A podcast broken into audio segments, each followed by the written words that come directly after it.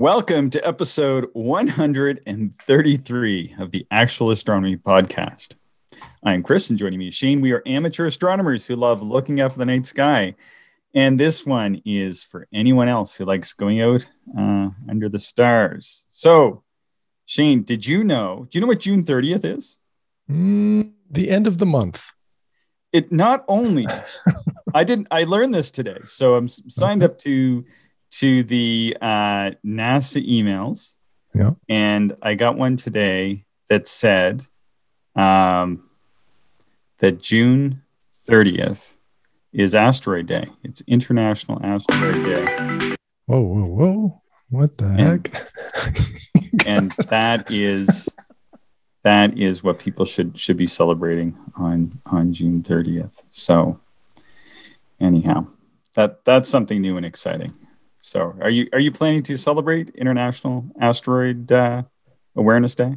um, you know, I guess I'll have to pencil it in. Um, I, you know, I wasn't really planning on.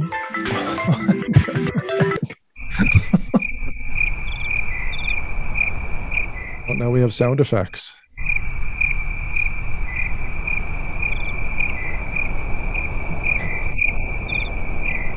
Uh,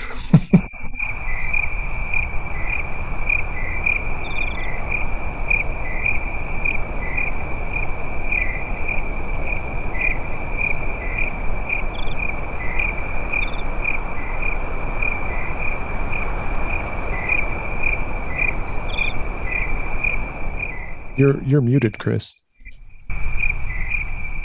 Oh, there we go. I was I was actually talking, but I was saying. Um, well, here we are. We're under the night sky, and uh, we, we're joined by the crickets, and uh, we're going to actually do some astronomy. Oh, take it away. All right. I'll I'll I'll let the gas take care of the crickets. There we go. All right. Um, so here we are. We're under the night sky, and uh, we've we've uh, put the blanket over over the crickets, and uh, we're gonna we're gonna take take a look now as it gets gets dark on these nights. You know, once it's starting to get dark, uh, you know, one of the things that that we've noticed is that from a dark site, from really any site, even even from our subdivisions here, we can actually see that belt of Venus, eh? Oh yeah, yeah. This time of the year, it's it's quite prevalent. Yeah. So what what is the belt of Venus exactly, Shane? Uh, well, that is the Earth Earth's shadow being cast uh, by a setting or rising sun. So most of us will see it as a setting sun because most of us are still awake at that point. So if you Hmm. look, uh, if you look to the opposite sky where the sun is setting, so you know it sets kind of in the west. Um, so if you look east, you'll see a purple banding, and uh, that's what you're talking about. And then you know reverse all of that if you're awake while the sun's rising.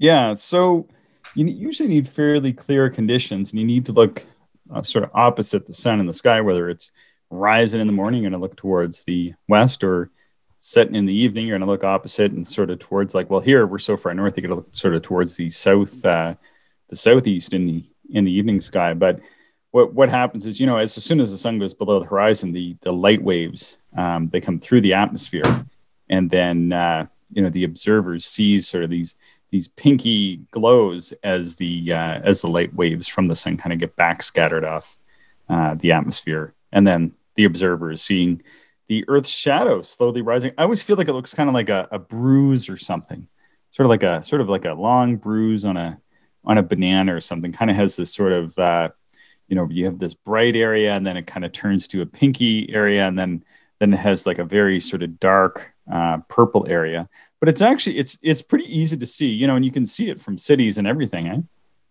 Oh yeah, yeah. You don't need a you don't need to be in a dark area for this. You just what really what you need is to be able to see the horizon because it doesn't it like it's not overhead. I I've never really measured it. My guess is it's maybe up to around 30 degrees in the sky. I don't know, Yeah. something like that.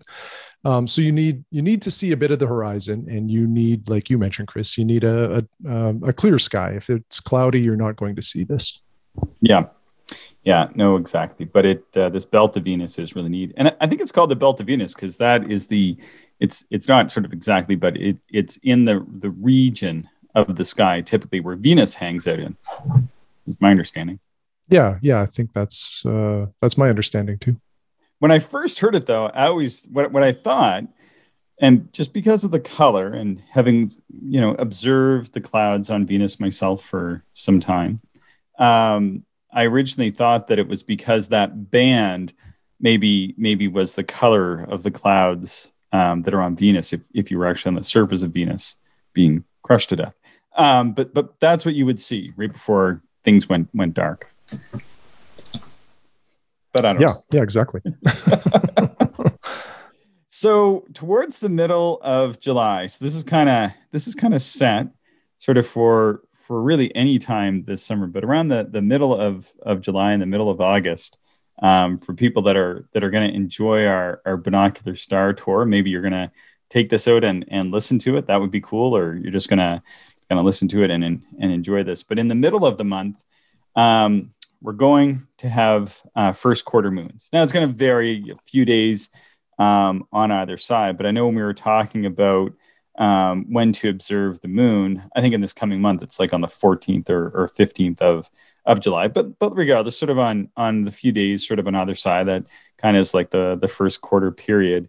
Um, we can take our binoculars, we can look at the moon, right? And mm-hmm. so you you've done this a lot. You kind of notice when you look at the moon, even with your unaided eye, you notice these these two things. You notice like a, the brighter areas and the darker areas. So, what are what are the darker areas that we see on the moon? The darker areas are the mare. So uh, I believe that's Latin for sea, mm-hmm. um, because when early observers would look at the moon, they felt it sort of uh, you know represented or looked similar to like a, a sea on Earth. And um, uh, anyway, what what that area is is a lot of the like ancient lava flows uh, from when the moon was a more active space, mm-hmm. place. Maybe place is a better word. Yeah, and then the, there's the bright areas. Now, I've, I've got this labeled here, like in, in the little presentation that we're kind of sharing between us that I'm going to kind of give uh, later on in the summer. But um, so are all the lighter areas? Are they all highlands? Or I guess they're all higher lands one way or another. And I think there there's like a lot of mountain ranges. So I guess are they all sort of highlands or do you know? Uh, that's a good question. I don't know. I don't know that one. Yeah. we, we are amateurs, so it, so it's okay if if we admit that. I know I know that I know that some of the areas are much higher and that are referred to as the highlands. I know there's like the southern highlands and the Apennines and Apennines that is, and and then there's the uh, there's some other highlands. But but I, I was thinking, I guess all the lighter areas they are higher than than the Mare. The Mare kind of like the lower points, and then uh, yeah, the white the white areas are dominated. Perhaps is is the best uh, way to put it by highlands. And then there's also like crater rims um, and that sort of thing. And one of the one of the biggest craters that you can see as we kind of get into that first quarter, just past first quarter, because I think I think it becomes sort of well visible uh, this July, um, sort of about the 15th and 16th of, of the month, is that Mare Serenitatis or Mare Serenum region there on the sort of if you're looking at the moon, it's the very circular Mare or the very circular dark spot on the upper right uh, of the moon, sort of um, or sort of to the right of the moon, I guess, uh, right by the terminator or the dark shadowy line that cuts across the center of the moon uh, in the middle of the month. And with binoculars, that's a spectacular thing to look at, eh? Oh, for sure. Yeah. You know, any of the any kind of optical aid on the moon just transforms it. And you see so much detail whether it's just the color variations from like the darker areas to the lighter areas. You know some of the craters start to take form. You start to see some of the ridges. It, it really is an incredible sight. Yeah. And in and in north america if you actually get out so if we said like a, a great day to see uh, Mare uh, Serenitatis is uh, is on the 15th the following night you can still see it quite well but on the 16th i think you were saying when we recorded the uh, objects to observe in the july night sky uh, the 16th is going to be the night to see the lunar x and the lunar v yeah yeah, kind of neat features. And if you've never seen them, I don't know if they're visible through binoculars. I've never tried that. Maybe, maybe I will try that this month. Yeah, that would be a good challenge. And I know that uh, lots of people have higher power binoculars and small telescopes. So I, I just kind of thought that I would I would throw them uh, in into this presentation. I really wish I had a better wave file of the crickets, and then as we as we transition from, if we had a sound, if we had a sound engineer, I would ask, I would ask them to to insert the crickets here because I'm I'm sort of moving moving and transitioning to a different point in our binocular sky, sky tour for the summer of 2021. So what we're looking at here now is is the sky is uh, it's it's getting darker, but it, it always seems to take so long to get it to a dark uh, you know situation with with the night sky. So you're out there and you're waiting and waiting and waiting. Um, and as we get to the middle of this month, you know we will get some dark skies here, probably about uh, 11:30 or so. mm-hmm. mm-hmm. Yeah, pretty late. yeah, it's gonna it's gonna take a little while. So what I was thinking is that as as I go out to do my binocular sky tours, um, which which are delayed, um, there hopefully a couple will happen in August or something. Um, one thing I like to do is kind of let people start with some of the stars that are that are showing. Um, but if I can, what I'll do is get them to like take a look at the moon first through the binoculars, and then just try to start to point out the the brightest stars that come out, or, or the brightest star patterns that they can recognize and then move along from there. So like with my students for example when when we're able to to get out and do some astronomy uh, even from the city what i'll do is I'll, I'll get them to identify the big dipper because most people not everybody but most people is going to be familiar they're going to be familiar with the big dipper eh? right off the start? Most yeah that's yeah it's one of the more prominent constellations uh, in the northern hemisphere for sure. Um, so a lot of people can pull that one out yeah. So typically they're familiar with that handle of the Big Dipper. So what I what I typically do is is I get started and I get them to uh, to do that whole arc to Arcturus business, and you follow this this line around uh, from the Big Dipper. I think it's I think it's around like 35 degrees or you know about three and a half fist lengths or so uh, to Arcturus. But Arcturus is a bright orange star and it's going to appear uh, very high right now, anywhere fairly high in the uh, western sky. But it is definitely in the western sky, and the Big Dipper is kind of swung around, and so you'll see the Big Dipper handle, and then that handle will arc. It kind of has a bit of a bend to it, sort of as you curve along that bend, and then and then come out. Um, that handle kind of points in a bit of an arc-like fashion uh, to that star Arcturus. And this is a great time of year to do that because Arcturus is, is coming. It'd be pretty low in, in, in the start of August even, um, but it is visible. Eh? Have you, you you've used that before in kind of directing people around the sky? I think. Yeah, yeah. Um, the the arc is kind of weird to me, but you know I can see it. It makes it makes sense. Um, you know, it is a, a decent guide to get around the summer sky. Yeah, and there's there's some really good um, you know uh, physical books that people can get to help with this. Um, have one have one right here. This this isn't a video that we're doing, but um, Terence Dickinson's uh, "Exploring the Night Sky" has um, has some really good little finder charts in there. And those finder charts have the arc to Arcturus and some of the other things that we're going to refer to. There, it's a very sort of basic book. And then another really good book, and we recommend this book a lot to people that are getting started in astronomy. And that book is Night Watch by Terence Dickinson. They're both yeah, very- yeah. Both both of those are really a, uh, really good books. Yeah. So with the uh, with the Arc to Arcturus, that helps us find the bright star Arcturus, and then Arcturus is just the the bottom star in a constellation called Boötes the Herdsman, which I think would have been a more popular constellation if they had called it uh, the Arcturus kite or something like that because it looks like a kite. Mm-hmm, mm-hmm. It does, yeah, way more like a kite. Uh, um, yeah, uh, even um, yeah, I, I, see many different things, but uh, they I don't know. They seem to choose the the least apparent, at least to me. does does not look like a herdsman to me. No, no, no, no. It it it doesn't look like a herdsman at all. So um, let's see. So when you when you look at Arcturus, it's a bright orange star, and then above it, you're kind of going to see two reasonably bright stars, quite bright stars, not as bright as Arcturus, but pretty bright, and they're going to be a little bit close together. And then there's another set that are a little bit further apart, and they're kind of curved, like it's not all sort of perfectly symmetrical, but it's close. And then there's a star at the peak, and it it just forms this sort of classic, very large uh, kite formation.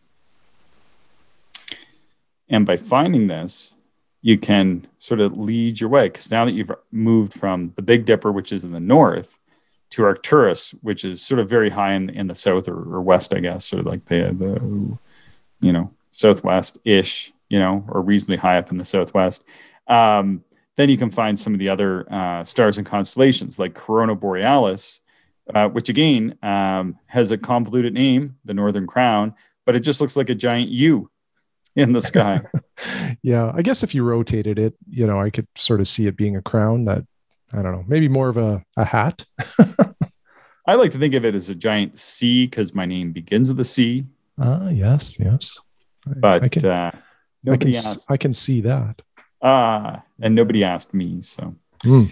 but it's it's sort of unmistakable to have this this Big Dipper pattern that most people are familiar with, and then the kite pattern. As soon as you point that out to people, or even just tell people about it, to go looking for it, that this is a really easy pattern to see. Uh, people can see that, and then really um, the kite pattern of uh, Boötes and Corona Borealis. They're they're they're so tight together, and they're so unmistakable to see. Um, that they really go hand in hand as, as sort of a, a nice pair of constellations, sort of like um, yeah, it's pretty hard to kind of, you know, navigate your night sky without kind of knowing those. Even though most people are going to have heard of the Big Dipper pattern of stars, some people might have heard of Boötes or recognized the kite. And I think, like, you know, with Corona Borealis being this sort of funny name and being a pretty small constellation, most people aren't going to have uh, thought about that one before and maybe known how to recognize it. But but that's a really good place to start because as as we continue to move along, there's going to be some other stuff. But anyway, we'll talk about Arcturus for a second. So Arcturus is a red giant star, and it's in Boötes, and it's the B O. And what's what are those two dots over the second O? What's that called? Do you remember? I don't remember. Mm, I don't remember. Anyway, it's got those fancy dots and TES. And then uh, this is among the brightest stars that we can see from Earth. So it's it's in that set of stars you can see from the bright city. Now you might not see the rest of the constellation from the bright city, but uh, in most cities, uh, at least here in Canada anyway, uh, they're not going to be too bright to watch at Arcturus. And uh, you know, Arcturus is a red giant, so it's it's getting into the latter part of its life, and it will eventually end up as a white dwarf. And then for for scale here, I have a, an image of the sun, and our sun will eventually become a red giant. Um, and it's just like uh, the sun is really like looks like it's about like maybe what like a hundredth the size of Arcturus, something like that. There's yeah, it's, it's almost difference. like a, a pea beside a tennis ball. Yes, that's a good way to put it. That's a good way to put it. So if we continue on, we we started at the Big Dipper we arc to Arcturus in the constellation of Boötes, and then we move up to Corona Borealis, which forms this uh, northern crown. And then from there, if we continue towards sort of the, the zenith a little bit overhead, a little bit, and then to the left or, or a little bit towards the east, we get to Hercules and that keystone pattern um, of Hercules. I, I always think, well, it doesn't really look like a strong man or, or really a human figure at all to me. I really feel like this kind of looks like the octopus. I don't know about you, Shane. I think it looks like an octopus. this one, I can I can see the hunter, you know, or, or really know, I can see the yeah, I, I see Hercules here. Okay. Um, yeah, no, this one I'm good with. Um, although I usually come at it from uh, Lyra, actually, I, I use okay. Lyra as my guide constellation here. Nice. Yeah, I, I the the two the two so you you have Vega which is prominent and then there's two other stars that are you know kind of beta and I don't know what the next brightness uh, uh, notification is but um or labeling but anyway you follow those two stars and they draw pretty much a straight line right to the keystone as well. Yeah, the way the way I do it, and I mean people can learn their own ways. Um, is I look at Corona Borealis and I look at Vega and I kind of just sort of right between that's where hercules is because the stars of hercules are actually a little fainter um, than a lot of those those other stars sort of around but in in the middle of hercules it has what's called this this keystone um, pattern of stars so I don't know how to describe it. It looks like a square that uh, that Shane stepped on in, in the dark, and it kind of squished one end. yeah, yeah, I'll, I'll take that. So the keystone is neat. So do you know what a, do you know what a keystone is? Well, it's the most important stone, or or the key stone, um, in building an arch. It it you know without the keystone, an arch would fall apart. But with the keystone, you know all of the other stones kind of put pressure on it, and then you know this pressure allows it to remain, uh, I guess, suspended or above you. So yeah, yeah it it's amazing, you know, and and this this was a, a, sort of an ancient discovery. They've been using this in in buildings, um, you know, for for a long time. I don't know how long. This isn't a podcast on architecture, so we're not going to get too far into that. Um, but it's really cool. Like so, it's kind of uh, it's kind of angled on either way. It's not quite like a like a I don't know what to call it, but um, it's not quite like a like a wedge, but it kind of is somewhat wedge shaped on the sides. It's still sort of flat across both ends, but one end is much wider than the other. And then what they would do is they would build up a series of stones, I guess, and hope that another of those bits sort of crumble down. And then when you dropped in the keystone, the force of those other stones trying to fall actually strengthens that that arch. And you know, if you go and look for a keystone door structure, you'll find a lot of uh, ancient uh, doorways uh, that, that, are that are built with that technology. But you know what I find uh, really neat about this? Tell me. Is that and and this is not rehearsed, by the way, folks. We we have some notes that I made up, and Shane reviewed them. So you know, kudos to Shane for talking off the top of his head like this. Um, is that Hercules from here anyway, and from m- many places in mid northern latitudes, uh, Hercules passes through the zenith right? And it's yes. doing this at, at this time of year. And I always just thought it was so neat that the Keystone constellation, or the constellation with the Keystone in the center of it, is actually passing through the zenith, the highest point, just like the highest point in the doorway, where the hmm. Keystone would would support the the arc. And so here we have the Keystone supporting like the celestial sphere, you know, like Hercules holding the globe on its on his on his shoulders or Atlas, I guess, in a way. Yeah. Uh, I guess uh, probably only available around 50 degrees latitude then. Something like that. Yeah. Because yeah, yeah. once you go too far north or too far south, it's it's going to yeah. jog out, but it, it passes. I'm, I'm right there. It passes right through our zenith, right? Right through our overhead point. Yep. Yep. We're, for sure. We're like very close to it. Because I think where, where I've done a lot of observing, which is down around 40, um, I think it kind of misses it. I think it goes over the the northern side. Hmm. Um, mm you know, it just just passes to the north of the zenith. So, but but from here we get it right uh, right in the zenith. Anyway, you referred to to Vega earlier, and uh, Vega is part of a giant asterism or a giant triangle of stars. What is that triangle of stars, Shane?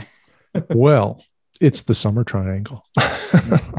so it, it involves Vega, as you mentioned, uh, Altair, and Deneb. And uh, it's yet another, you know, when you can identify these bright stars, um, they really, first of all, these stars really jump out at you, even in, say, the city or light polluted skies. And once you can find these three stars, um, you know, it's just another landmark in the sky to help you find other things. Uh, you know, you find these three constellations, um, and then once you find these three constellations, it just you kind of keep hopping around the sky. And and you know, I think I think maybe a comment that I'll make here just about learning the sky or the constellations is it can be overwhelming because with your eye you see you you know around two thousand stars if you're under a dark sky, and um, you know the to identify the constellations can be a little challenging. So it's it goes back to that old saying of how do you eat an elephant? And it's you know it's one bite at a time. And i think when you look at the night sky try not to be overwhelmed by the 2000 stars that you might be seeing. Chunk it up. And this is one way to do that right? Look at look for the summer triangle. That chunks up the sky a little bit. And then once you can identify that chunk you can move on to the next one.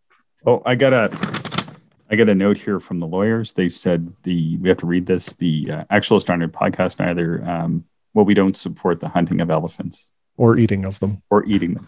Yep, that's fair. thank you for thank you, lawyers. Yes.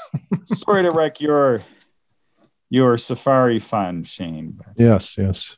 Bison, maybe bison is good Mm, enough. I, I do like bison. Yep. Bison is very good yes. and very very fresh where we live. Yep. And if you've never had bison before, it's no joke. You should try it.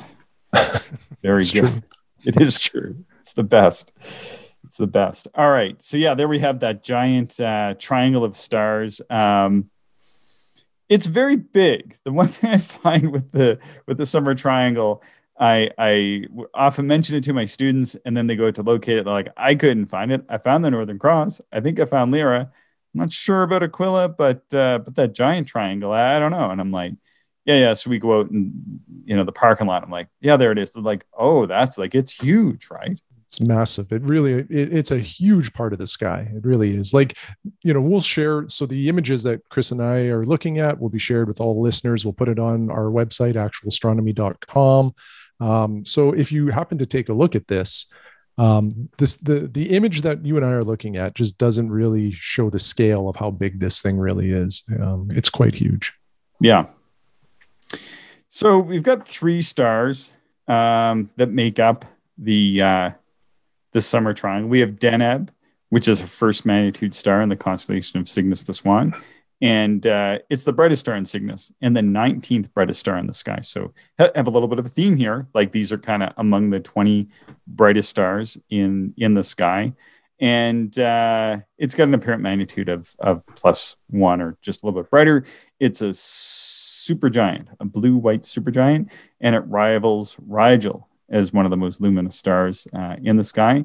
And uh, Vega is one of the other bright stars here, and it's in the constellation of Lyra the Harp. Um, and it, it is a fifth, uh, the fifth brightest star in the sky, and the second brightest star uh, after Arcturus. So uh, yeah, these these are some very bright stars, and, and then sort of followed by uh, Altair, which is the twelfth brightest star in the night sky, and uh, one of the closest stars to the Earth at only sixteen point seven light years.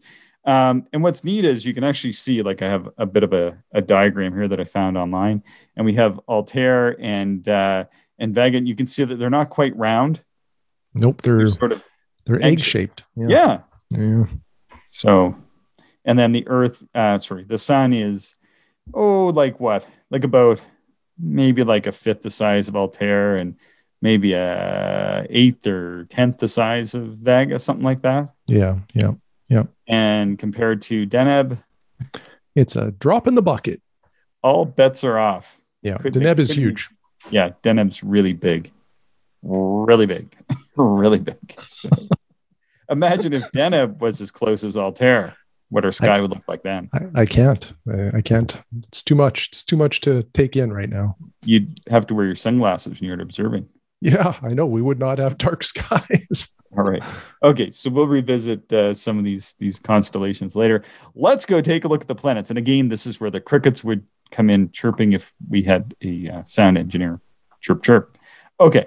So so by this point in the evening, it's now just sort of almost dark, uh, and Jupiter and Saturn have risen up. And I, I guess every time I kind of give the crickets, you could just sort of hit pause and go observe for half an hour and then come back because I kind of sort of broke this into half hour increments. And this is just an experiment. So I'm going to go do some some sky tours, hopefully, you know, sort of uh, you know, COVID uh, getting back under control. And uh, I'm trying to sort of like figure out like what what am I going to show people this year? I kind of want to up my game a little bit and sort of do something for the podcast, organize it a little bit better, and then take it back and actually uh, take people out under the stars and and run them through this. So it's a it's a bit of an experiment. So I'm kind of throwing this at Shane tonight, and uh, we're doing this as sort of a, a bit of a one-off special. You, you, you know, uh, what's what's the one I'm looking for here? Um, anyway, it's something about taking risk and reward. But anyway, I'll I'll think of it later. Carry Yeah. on. Get get to work on that. All right.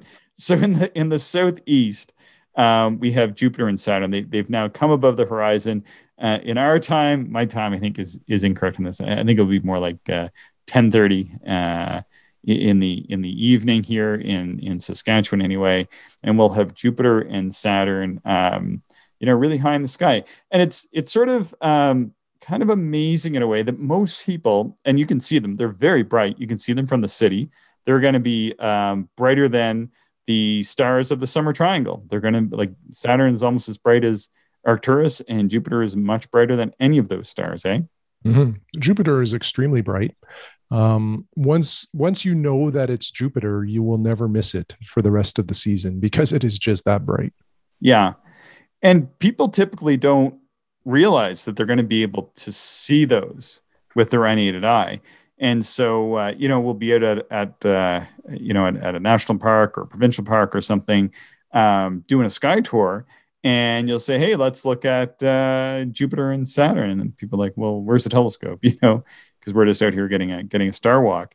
And uh, and then you just point them out, and they're like, "What? Those are planets? No, they're not." You know, kind of thing. Like, yeah, yeah. People don't believe that you can just see a planet without having a telescope or anything yeah that happens just about every time and and what's really neat is you know when when you point it out um you know and, and, people see it naked eye and then you put some optics on it and start to see some of the detail it's it's a pretty neat experience even for me you know and and i've looked at the planets quite a few times in my life. It's still kind of neat to conceptualize that you know that i'm seeing it you know two different ways.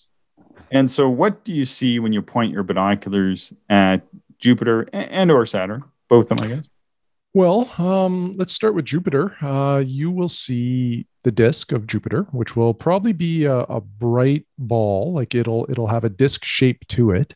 Um, you likely will not see any surface detail. You know, you need a telescope in order to start seeing some of the cloud banding and the great red spot. Yep. Uh, binoculars just don't have enough aperture for that for the most part, unless you have some real big binoculars. Um, so that's feature number one is the planet itself. And then the next one is you'll notice what appears to be some bright stars uh, around Jupiter. Um, they can be in a bunch of different configurations. There's sometimes up to four of them. Um, and those are the Galilean moons. So Callisto, Io, Europa, and Ganymede. Um, they're quite bright and they they're constantly rotating around Jupiter. So some nights you'll see two on one side and two on the other side. Sometimes all four can be on one side. Sometimes you might only see two because one or two of them or whatever are behind or in front of the planet and you just can't make them out through the binoculars. Right. Um, so you want to take a look for those Galilean moons and even note their position. And what's kind of a neat thing to do is if you do this over uh, multiple nights, or if you're out for quite a few hours, um, kind of plot their distance roughly, you know, on a piece of paper um, at the start of the night and then you know come back in a couple of hours and just see how they've moved uh, mm-hmm. because mm-hmm. you will see some movement there yeah um, so that's jupiter now saturn you know lord of the rings uh, is a phenomenal view through the telescope because you see so much detail there in the rings. Yeah. Uh, again with your standard binoculars you're you're not really going to see the rings in terms of them being you know full of detail and separated from the disk of saturn. But what you will see is kind of a ovalish um, type of object with you know a yeah. couple bumps you know and and really what you are seeing is the planet disk and the rings however you know your standard binoculars just don't have enough aperture or resolution ability to really pull those two features apart so it appears as one kind of bright blob yeah um, and uh, that's pretty neat so uh, you know don't uh, you know, don't sleep on Saturn. I'd still give it a try with binoculars. Yeah, it's just kind of neat to uh, to identify it, and then uh, like when I'm doing these tours, uh, you know, sometimes people show up with higher power binoculars, and sort of the the the downside of the high power binoculars is they have a small field of view. Like typically, there's there's at least one person that shows up with like a 15 or a 20 or even a, I've had a lot of people show up with like a 25 power binocular before and for the most part, these sky tours um, don't work well for them because the field of view in a 25 power binocular is pretty small. They're kind of a little bit unsteady. They can't hold them up for very long. But when they point them at the planets, you get a pretty big wow out of them, you know. So they they they get a couple little wins here, and and they might be able to see the uh, the rings of Saturn, and and uh, they'll see Jupiter pretty good through those. Yeah. Yeah, for sure. Where is the center of the galaxy? And don't say it's in Moncton. Uh, the the center of uh, the Milky Way galaxy is uh, just off of the um, sort of the the spout of the teapot, or in uh, Sagittarius, which is kind of in the like where we are at 50 degrees latitude. This would be the the summer, kind of in the heart of the summer Milky Way, uh, which is very near the horizon for us. Mm-hmm. Yeah, it's uh, it's sort of there's not really much to see there. There's there's sort of a faintish star and sitting right in uh, right in dark lane, right between uh, the teapot of Sagittarius and Scorpius the Scorpion. Now, now I really think that Scorpius the Scorpion really does look like a scorpion. Agree or disagree? Uh, agree. Yeah, that's one yes. of the more uh, intuitive ones to to look at. Like it does it does represent the uh, I guess the crustacean. Yeah, they, they are a crustacean. I, I think perhaps um, actually now that I think about it, an arachnid. I should know this because oh, okay. um, I, have I've been stung in the middle of the night by a scorpion, um, sleeping in a in an Italian um, olive press in the middle of the night, and uh, yeah, that that that that's no fun. Um, and then the teapot of Sagittarius. Not you know it's supposed to be um, an archer or a centaur or something like that but I, I mean, the teapot, perfect yep. fit. Yeah, yeah. The teapot is what really stands out there, and and that's another thing. Like once you see that teapot, you see it every time. You know, it just to me, it's so prominent. Yeah, I could even see it quite well. Uh, I was up one night observing, you know, the Zach Galifianakis thing, observing, or it's between two ferns. Oh yeah, yep. Yeah, yep. I'm I'm between two um, scraggly trees in my yard when I when I observe. It's the the only dark spot I have. That I think I'll start an observing column and I'll call it between two trees. Um, and and that spot is the only dark, reasonably dark spot I have in my yard. And you know, I can still sketch in there um, without a flashlight. That's how bright it still is. But I can see the Sagittarius teapot from there. I can see Messier 8 from there. I can see um, a little bit lower than that. I don't think I can get Messier 7 yet. Um, I don't think I will, but you know, that's that's pretty low, pretty low on the horizon. Mm-hmm, mm-hmm. And uh, anyway, so I can kind of see like that entire Scorpius region. We actually lose the bottom of of the stinger of the scorpion. We see the Shaula, the two stars that are that are bright in the bottom, but but it does look like a scorpion. Uh, and a teapot, and then the center of the Milky Way galaxy sits between them. So when I'm doing a sky tour with people, I like to point this out. I'm like, you won't see anything here, but this is where the center of our galaxy is. It is not Moncton. All right. How about some double stars? Shane, what are double stars? Tell us about them. Yeah. So double stars. Uh, so the basic definition is it's going to be um, uh, at least two stars and sometimes more that orbit around a, a, common gravitational point, or there's a gravitational interaction between these stars um, so often, what you'll see is there's a primary and then typically a secondary. So the secondary star will kind of rotate around the primary and and make it wobble a little bit as well in its placement. Um, now, uh, w- what's interesting about these double stars from an observational standpoint is sometimes they form some pretty interesting uh, sort of patterns or alignments. Um, but also, uh, some of them uh, have different uh, colors. So, like an orange star and a white star, or a white star and a blue star. And when when they're close, and that's the other thing, a lot of doubles, not a, I guess not a lot, but some doubles uh, are are quite close. And when you have two stars of two different colors that are really close, the contrast becomes very apparent, and it's a lot easier, I find, to observe different star color um, and and really you know notice it with your eye. Um, so that's one class or like that's the true class of double stars and and really double star is kind of a misnomer it should be multiple star system because there can be mm-hmm. more than just two stars and uh, like i think the last estimate i read was something like 80% of all stars in the sky are a part of a multi-star system or a double star system.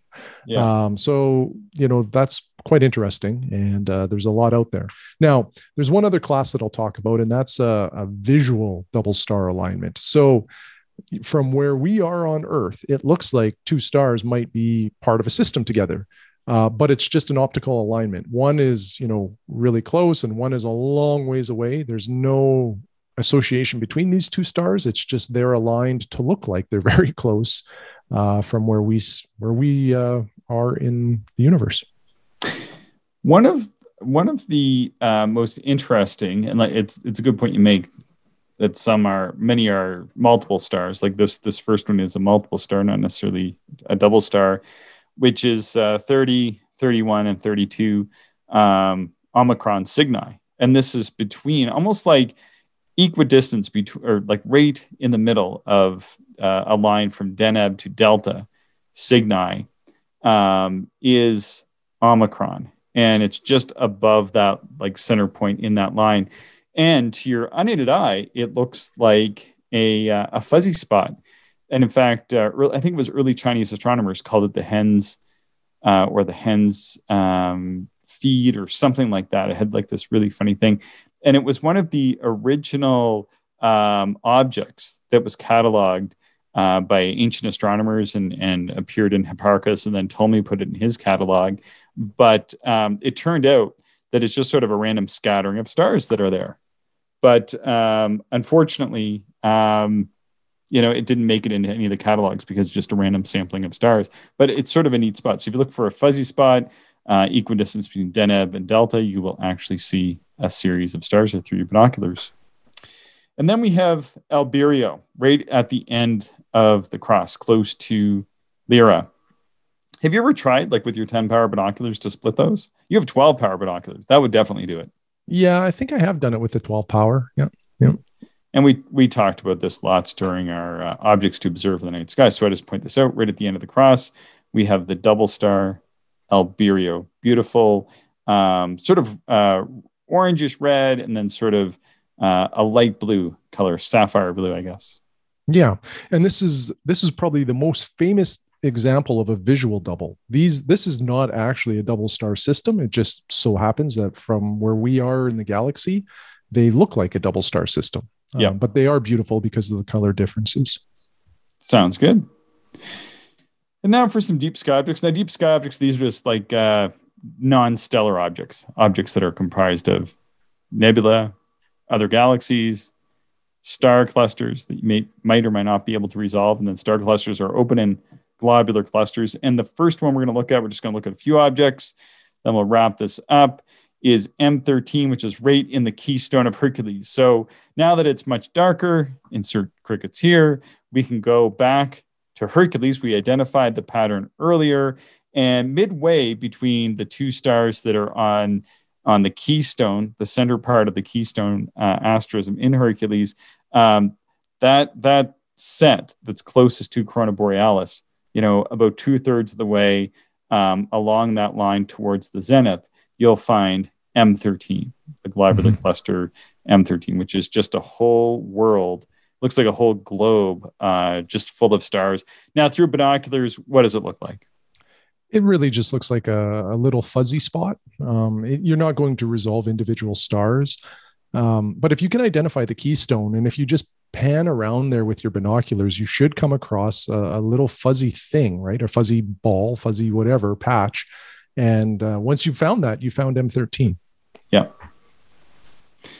One thing I like to do is on a nice dark night when I can get to a darker site or even from my backyard and I can just get into that uh, spot between the two trees, is start either either up at Altair and work my way down to Scorpius, or start at Scorpius and work my way up to Altair. But from a dark site, Altair is paired with another beautiful star called Tarazed. And just to the right of Tarazed is a dark nebula called Barnard Z. Do you ever look at that? It looks like an E. And the weird part about it is the person who discovered it was EE Barnard, and one of the objects named after him spells out one of his initials.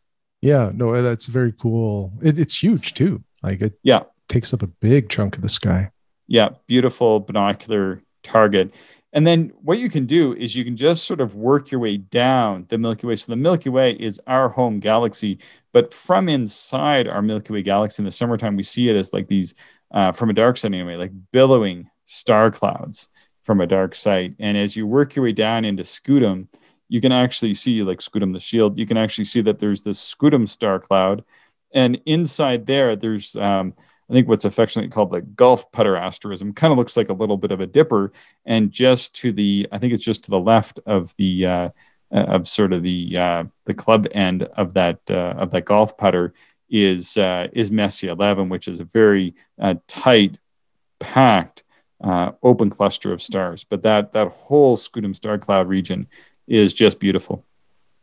Yeah, yeah, it's in, it's incredible naked eye. It's incredible with any form of optical aid. It just is. It's so rich with objects. And then coming down, you can actually see there's another bright one. Uh, a smaller but more concentrated region is called the small Sagittarius star cloud. And sort of uh, almost as you get to the Sagittarius star cloud, where you first run over M16, which uh, which is a cluster and nebula. The nebula is pretty tough to see in binoculars, like kind of looks fuzzy, but a lot of that is just going to be stars. And that's the famous region of the pillars of creation from that famous Hubble shot. And then just below that, there's just a pure nebula, maybe a few stars interlaced, which is the uh, M17 or the Omega Nebula or the what do you call it? There's a bird it's named after the swan. Well, or, or sorry, the eagle. No, well, most people call it a swan. Yeah. Some people might call it an eagle. We always call it a cormorant. a, a cormorant? okay. I knew you weren't going to get that one. Nope. yeah, we get these cormorants down on the uh, east coast, and uh, anyway, so we, we call it a, a, cormorant. Maybe a loon. It has that belt around its neck. Kind of. Yep. Maybe, maybe yep. it looks more like a, a loon. And going from the loon, we're going to go to the lagoon which is uh, a bright, uh, well, it's got an open cluster and lots of nebulosity, perhaps summer's answer to the Orion Nebula, which is just a big binocular field away from the top of the Sagittarius teapot. So if you kind of go a full binocular field away from from that lid of the teapot, you'll get to the lagoon, and then uh, just above and to the right of that, you get the M20, M21 region of that uh, beautiful cluster and nebulosity that's there. And then if you kind of just go a scooch to the left or to the east of the lid of that teapot, you're going to see the M22 globular star cluster. Working our way down, if we cut a line straight down, go past um, the, the spout of the teapot, we're going to get to Messier 7 and Messier 6 Messier 6 is often referred to as the butterfly cluster. Kind of looks like a butterfly, I suppose. I don't know. What do you think? Um, yeah, I'd go with the butterfly. I can live with that. And then Messier 7, uh, recently discussed in whatever podcast is Ptolemy's cluster, added into uh, Ptolemy's uh, Almagest, which I think was published around like 180 AD or so. So long time ago, uh, been well known, and both those are quite easy to see from from dark skies. And of course, the further south you go, the easier they are uh, to see. So some of the other stuff that you can see, I'm just going to whip through this really quick because we're a little short on time, and maybe I thought this would take longer. But uh, we have off of Deneb, we have the North American Nebula. And although it might seem like a challenging thing to see, kind of once once it's dark enough, and by this time, you know, sort of insert crickets here, maybe you're looking at 12 o'clock or just after, should be plenty dark by the middle of the month, and you'll be able to see a bright glowing region that's just off of Deneb, just to the, I think it's kind of sorted to like the southeast of there, maybe a little bit to the north, sort of, you know. Anyway, it's just off of Deneb. You'll see a bright glowing region, and point your binoculars there and there's a bit of a star cloud, a bit of a nebula, and they kind of all sort of blend in together. And then one of the things um, that I do like to point out is that we can actually see the double cluster and the Andromeda Nebula or the hmm. Andromeda mm. Galaxy, and they're actually both visible in the in the summer sky. Especially here, where we're so far north, you you get sort of a preview of that autumn sky. So you can come off a couple of the stars in Cassiopeia, and they point down to to the double cluster, which is really bright and easy to see with the unaided eye. In fact, I think when we've been out observing with the public and, and showing people the stars, before we get to that, sometimes people will say, "Hey, what's that fuzzy thing over there?" and they'll actually be pointing it out. Mm-hmm. Yeah, yeah. Under the right sky, it's it's quite easy to see.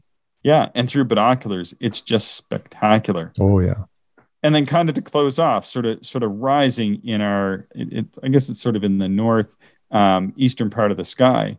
we can actually uh, get people to hunt down the Andromeda galaxy. It's always kind of neat that, that we were viewing lots of stuff that are in our, that, that's in our own galaxy. All these clusters, nebulas that we're looking at, all exist in our own uh, Milky Way galaxy.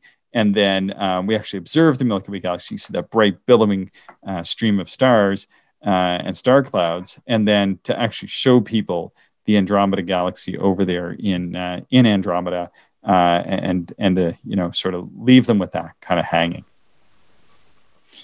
So there's there's your binocular tour. There's your sky tour for the month, listeners and and Shane's alike out there. yeah, yeah. So at this point, instead of crickets, it could be snoring because now it's late at night. You're falling asleep. You're very tired. exactly. Yeah, it's always kind of neat after after you do some some observing like that. You uh, you know you might uh, you might might fall asleep and dream of stars, right? Mm-hmm, mm-hmm. I don't know if that's ever happened to you. Uh, probably once or twice. Yeah. Yeah. Yeah. It's pretty neat. Sometimes I, I'm observing and then like, like I, like I've said few times before, I go to, I go to sleep and then I, uh, I like to wake up later and, and go back out and do some observing, you know, in, into the dawn. And sometimes uh, I'll go to bed and I'll keep observing. it's a very strange experience. So that's the tour that's the the binocular sto- binocular tour of the night sky. I, I, think Shane turned it into a binocular snore maybe at the end, but uh, hopefully people stayed awake. Hopefully, if they didn't, they can just restart the podcast. Good stuff. Anything else to add to this? That is all. All right. Do we have any people to thank for their Patreon support? Uh, yeah, we would like to thank new Patreons, uh, Robert and let me just pull it up. Here. Yeah, we had a few people that uh, that have recently uh, supported via Patreon, which which we appreciate. We just do this podcast for for fun, and uh, you know it's great to uh, to get that support because um, we do have some bills to cover, so that we make sure that the quality is is good and that we're actually able to distribute it um, in an easy and effective manner. So, Shane, without further ado, do you have the other person that we are thanking yeah. today? Yeah, so Josh is the other one. My apologies. I, I thought it was Josh, but I, I wanted to just double check because I hate, yeah. you know, when I say it wrong or, or get the wrong name. So uh, Robert and Josh are new Patreons. We really appreciate it. And, and thank you very much. And Robert sent us a, a cool note about some of his observations and his fishing. And uh, he, he's a fellow um, fisher person like yourself. So that's kind of cool. Yeah, yeah, very cool. Uh, has an 81 millimeter refractor, I believe, if I remember yeah, I that correctly. That. Yeah. Sounds and like- is uh, another Florida observer. Um, yeah, yeah. And it sounds like it's been unseasonably cloudy at night, which is unfortunate, but hopefully that, that turns around and you know, and again, this time of the year, if, if you're going to have bad conditions, this is the time to do it when, you know, it's near solstice. Um, as we get, you know, further into fall, that's when you want the clear skies anyway. So have you ever, have you ever been to Florida, Shane? No, it's it's definitely on my list. We we would oh. love to get down to the Keys and and and a few other areas uh, in Florida. Uh, go to Orlando, see the NAS, NASA and, and JPL yeah. stuff and all that. Yeah, it it's really cool. I I've been there uh, a couple times. The last time I went, I went for three weeks.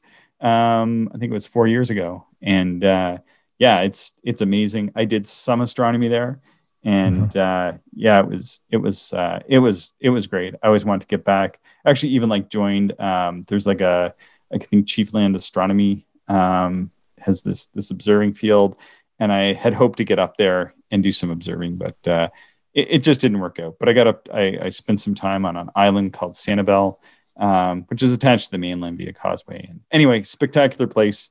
Can't wait. Hopefully, once these uh, COVID restrictions get off and we have a few uh, you know good uh, months behind us. Uh, would definitely like to get back to Florida again. Uh, just fantastic time. You you should go. Definitely go sometime. For sure. Okay. Well, with that, we will bid everybody adieu. Farewell. Thank you, everyone, for listening, and we hope you enjoyed the show. If you are interested in more information, would like to contact us, or if you would like to support the podcast, check out our website, actualastronomy.com.